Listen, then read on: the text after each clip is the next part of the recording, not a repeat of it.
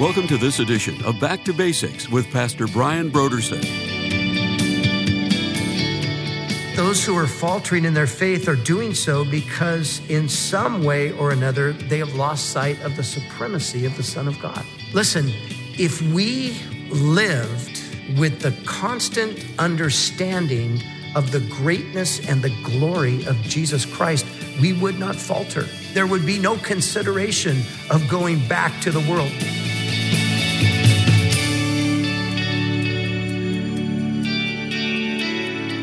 Today on Back to Basics, Pastor Brian continues his study in the book of Hebrews. Join us as Pastor Brian begins his teaching on Hebrews, chapter 1, verses 1 through 3, in a message titled The Supremacy of the Son of God.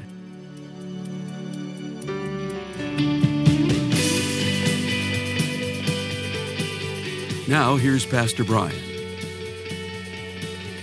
Today, we're going to be looking at the first three verses of the first chapter. So let me read them. God, who at various times and in various ways spoke in time past to the fathers by the prophets, has in these last days spoken to us in his Son, whom he has appointed heir of all things, through whom also he made the worlds who being the brightness of his glory and the express image of his person, and upholding all things by the word of his power, when he had by himself purged our sins, sat down at the right hand of the majesty on high. And so we come to these great, great verses, this amazing introduction to the epistle. And this is one of those passages that every time I read it, I'm awed by it. Theologians refer to passages like this as Christological passages. So they're, they're passages in the New Testament that really go into great detail in describing just who Jesus Christ is. So this is one of them. Colossians chapter one, we find a, a similar kind of a passage. Of course, John's Gospel chapter one is another strongly Christological passage.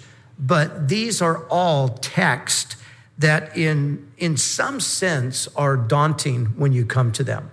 Because, you know, you look, you look at this and you think, how, how could I ever do justice to what is stated here? How, how could we ever, you know, thoroughly plumb the depths of the, the person of Christ and who he is? But, it, but it's such a tremendous passage. And of course, the author who is concerned that his writers are drifting away because they've lost sight of the glory and the greatness of Christ, he's motivated by that to, to bring before them once again the glory of the Lord. And so that's what he does here in the passage. Hebrews, as we pointed out, was written to those who were faltering in their profession of faith.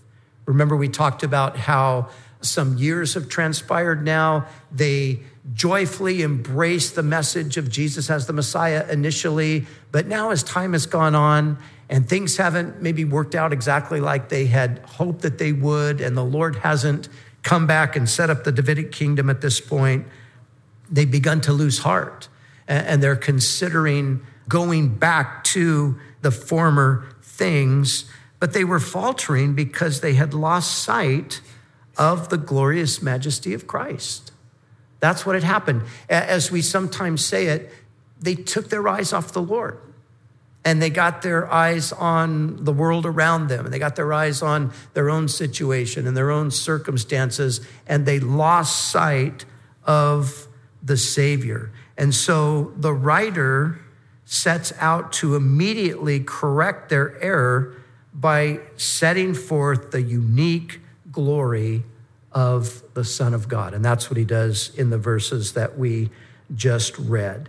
Now, it is quite often the case in our day as well that those who are faltering in their faith are doing so because, in some way or another, they have lost sight of the supremacy of the Son of God.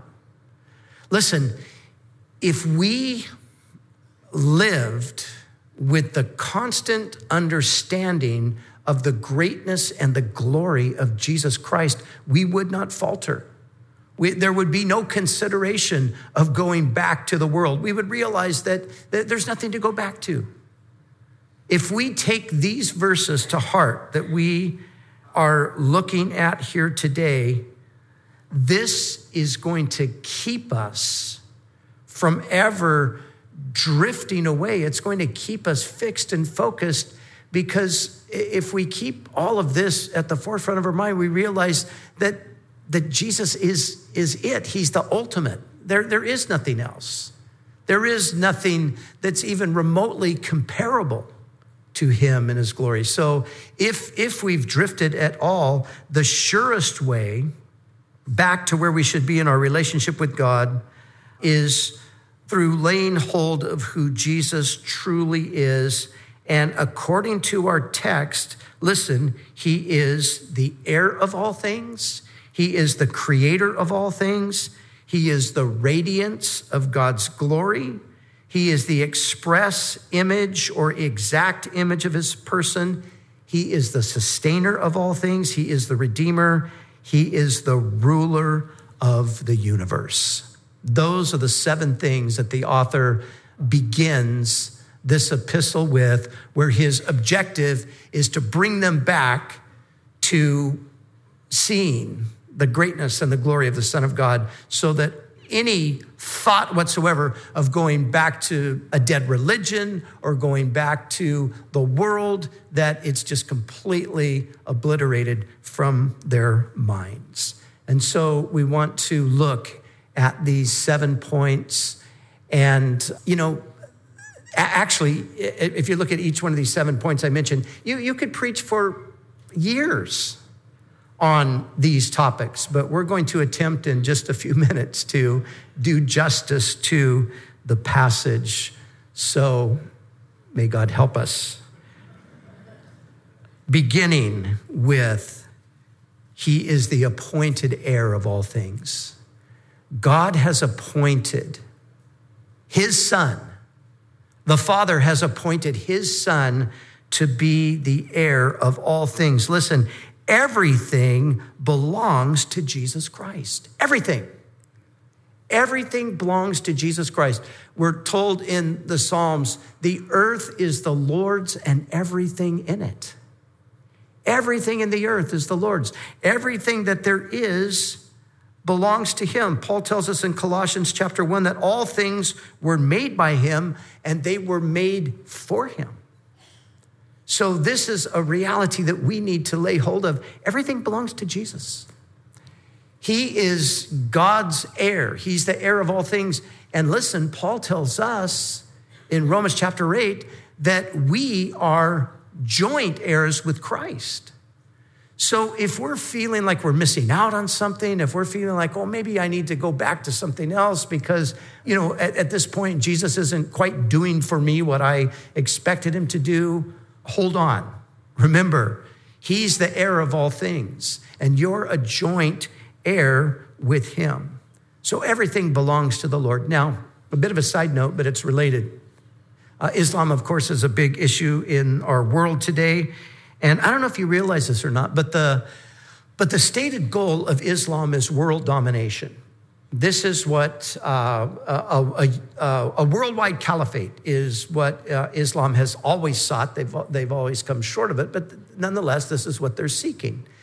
And the interesting thing to me about this is it's not so much that within Islam that the whole world is converted to Islam, What's more important in Islam is that the whole world is subjected to Islam.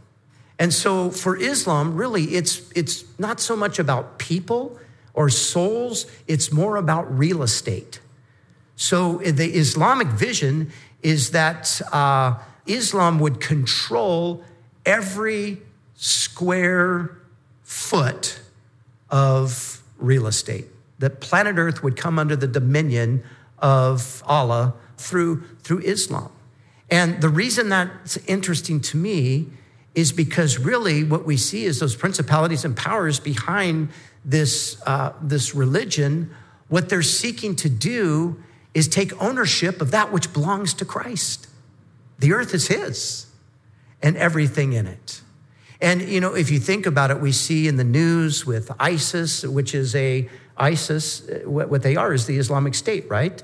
Uh, they've, they've established a new caliphate. Now, their uh, geographical uh, dominion is, is somewhat limited at this point, but their intentions are to dominate the whole world.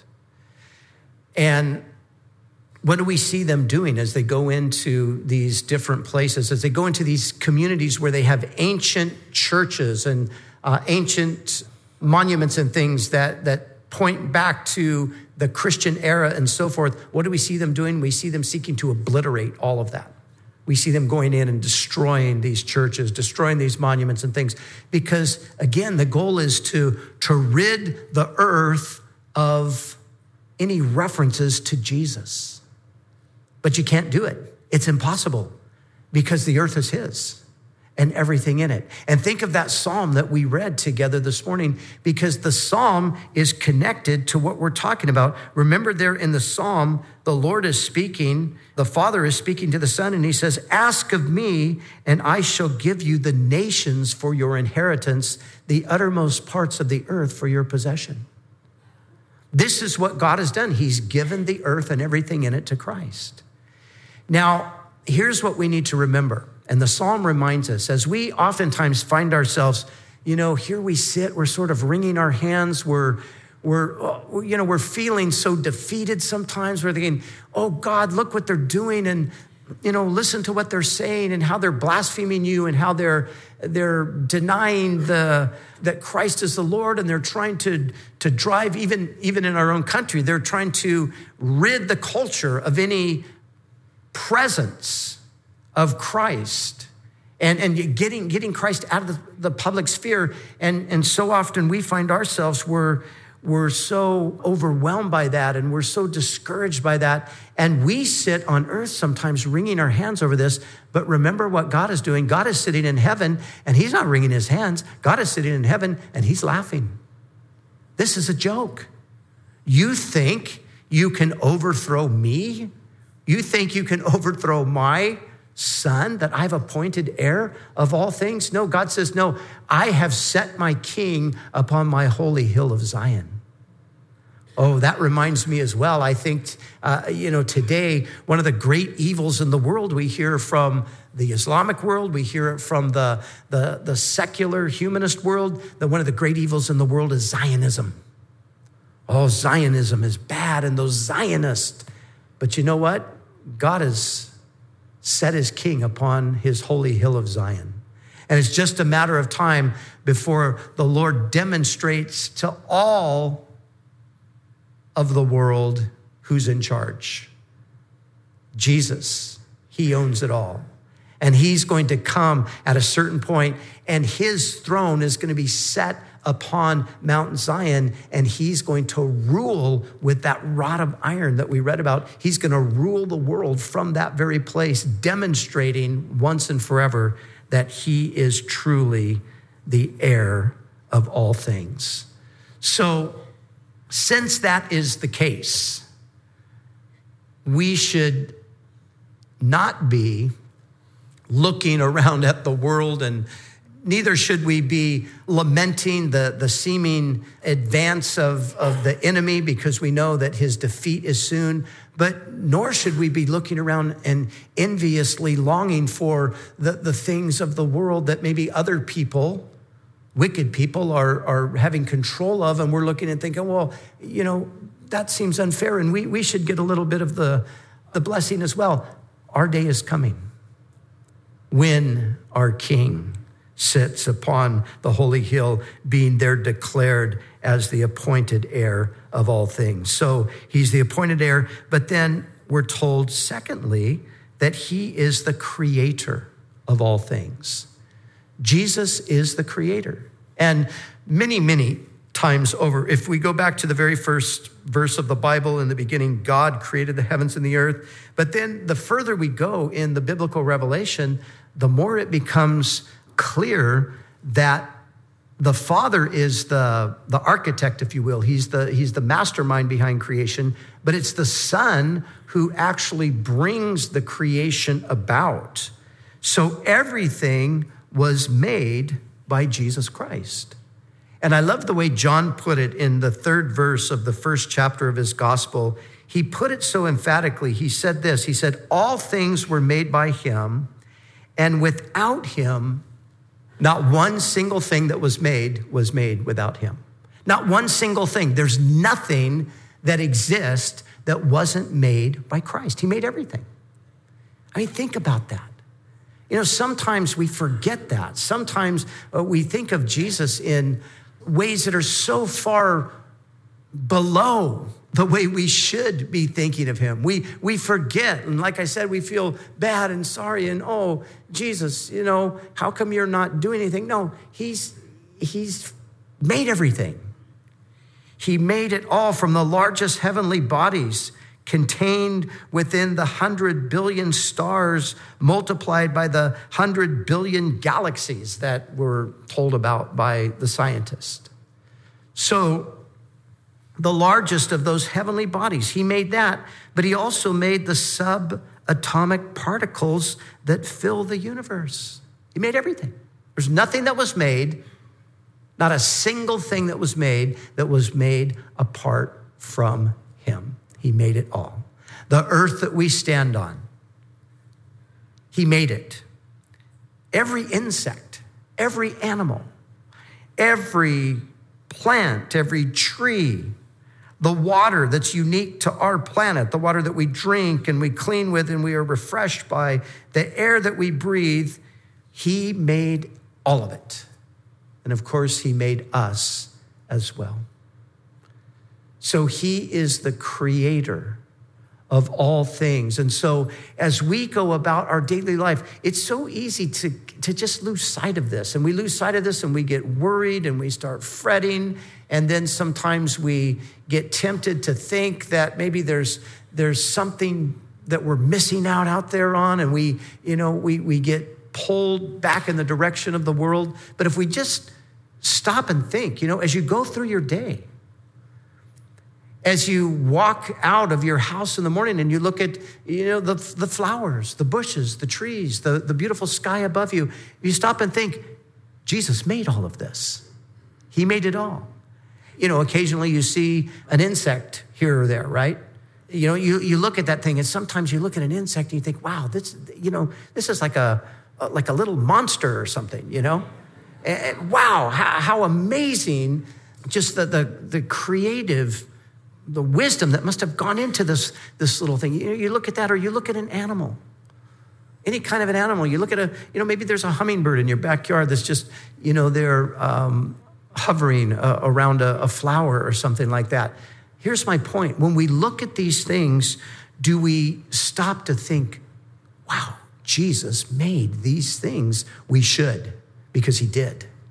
That's what the Bible tells us. He made all of these things. He's the creator of everything. When we look in the mirror, when we marvel at our own ability to think and to feel and to love and all of those things that are that are part of us as, as humanity it's all because he made everything he's the creator of all things but then the author goes on and he says that he is the brightness of god's glory he is the brightness of God's glory. Jonathan Edwards, the great American theologian from back in the 1700s, he said that the sun and, and all of creation, Jonathan Edwards had an interesting take on things.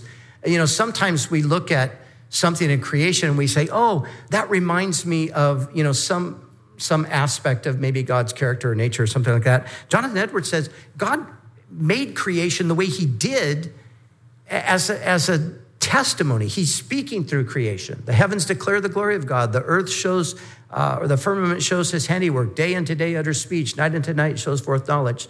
So Edwards says that regarding the sun, in the sun itself, you have a picture of, of the Father, Son, and the Holy Spirit. And I like the way he put it. He said, The Father The Son itself, the, the core of the sun is the Father. The rays of the sun are Christ. And that's really what the author is saying right here. He is the radiance of God's glory, He is the brightness, He is the outshining of who God is. When you go out today and you look up into the sky and you look at the sun, what are you seeing? Well, in a sense, you're you're seeing the sun, yes, but you're not seeing the sun. You're seeing the rays of the sun. You're seeing the radiance of the sun. And that's what the author is telling us that Christ, he is the radiance, he is the brightness of God's glory. So it's we see God through Christ. He is the one who is shining forth who God is. I love the passage in Second Corinthians where Paul tells us that is a God who commanded light to shine out of darkness, who has shined in our hearts to give the light of the knowledge of the glory of God in the face of Jesus Christ. It's the light of the knowledge of the glory of God in the face of Jesus Christ. And then Edward said one more thing. I'll just add it. It's not uh, necessarily connected to what we're talking about, but he said the warmth of the sun is the, is the Holy Spirit. I think, oh, that's such a beautiful picture. The sun itself, the Father, the rays of the sun, the Lord Jesus, the, the warmth that we feel, that's we experience God through the Spirit. And so he is the brightness of God's glory. And then he says he's, he is the express image of his person. What the author is saying to these Hebrews, what he's reminding them of, and what he's telling us, subsequent generations, is exactly what the Bible tells us over and over again that Jesus is the human manifestation of God. He is the express image of his person, or another translation reads, He is the exact representation and this refers to the image on a coin. This is what would have come to the mind of the reader at Paul's time. It would come to mind the image on a coin, which perfectly corresponds to the image on the die. So, what the author is telling us is that Jesus is therefore completely the same in his being as the Father. However, there is still an important distinction. Both exist separately, as do the die and its image. So you've got the coin with the image on it, but then you've got the die from which it was made, but the image on the coin is exactly what you have on the die. And so with Christ, Jesus said himself, He said, He that has seen me has seen the Father. So if we want to know what God is like, and we've said this many times before, but let me say it again. If you want to know what God is like, this is what you do. You open the New Testament and you read through the Gospels. You read Matthew, Mark, Luke, and John, and as you see Jesus in action, as you see him living out his life and relating to people, and as you see his love and his mercy and his compassion and all of those things, you're seeing God.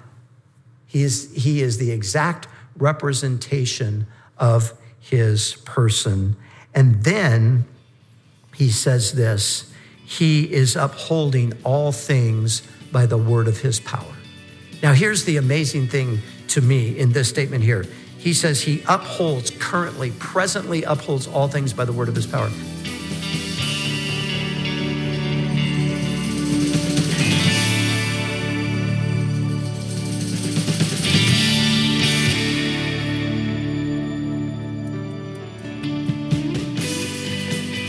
The month of January, Back to Basics Radio is offering a book titled Gentle and Lowly The Heart of Christ for Sinners and Sufferers by Dane Ortlund. The world, the flesh, and the devil are constantly at war against us Christians, and sometimes we feel defeated, and at others we give in to the pressures of sin and compromise.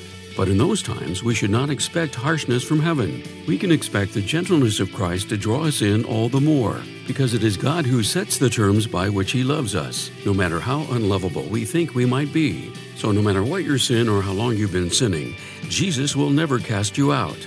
If you need to be encouraged about Jesus' unfailing love for you, or if you know someone that needs to know Jesus' love for them, we encourage you to call us right now at 1 800 733 6443 or visit us online at backtobasicsradio.com to order Gentle and Lowly, The Heart of Christ for Sinners and Sufferers by Dane Ortlund. And when you give a gift to Back to Basics, we'll send you this book as our way to say thank you. We do appreciate your generous support of this ministry.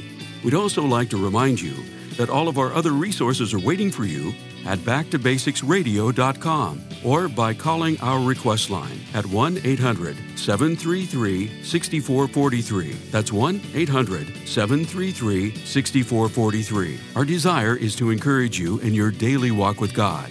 We'll continue next time with more valuable insights from Pastor Brian as we study together in the book of Hebrews.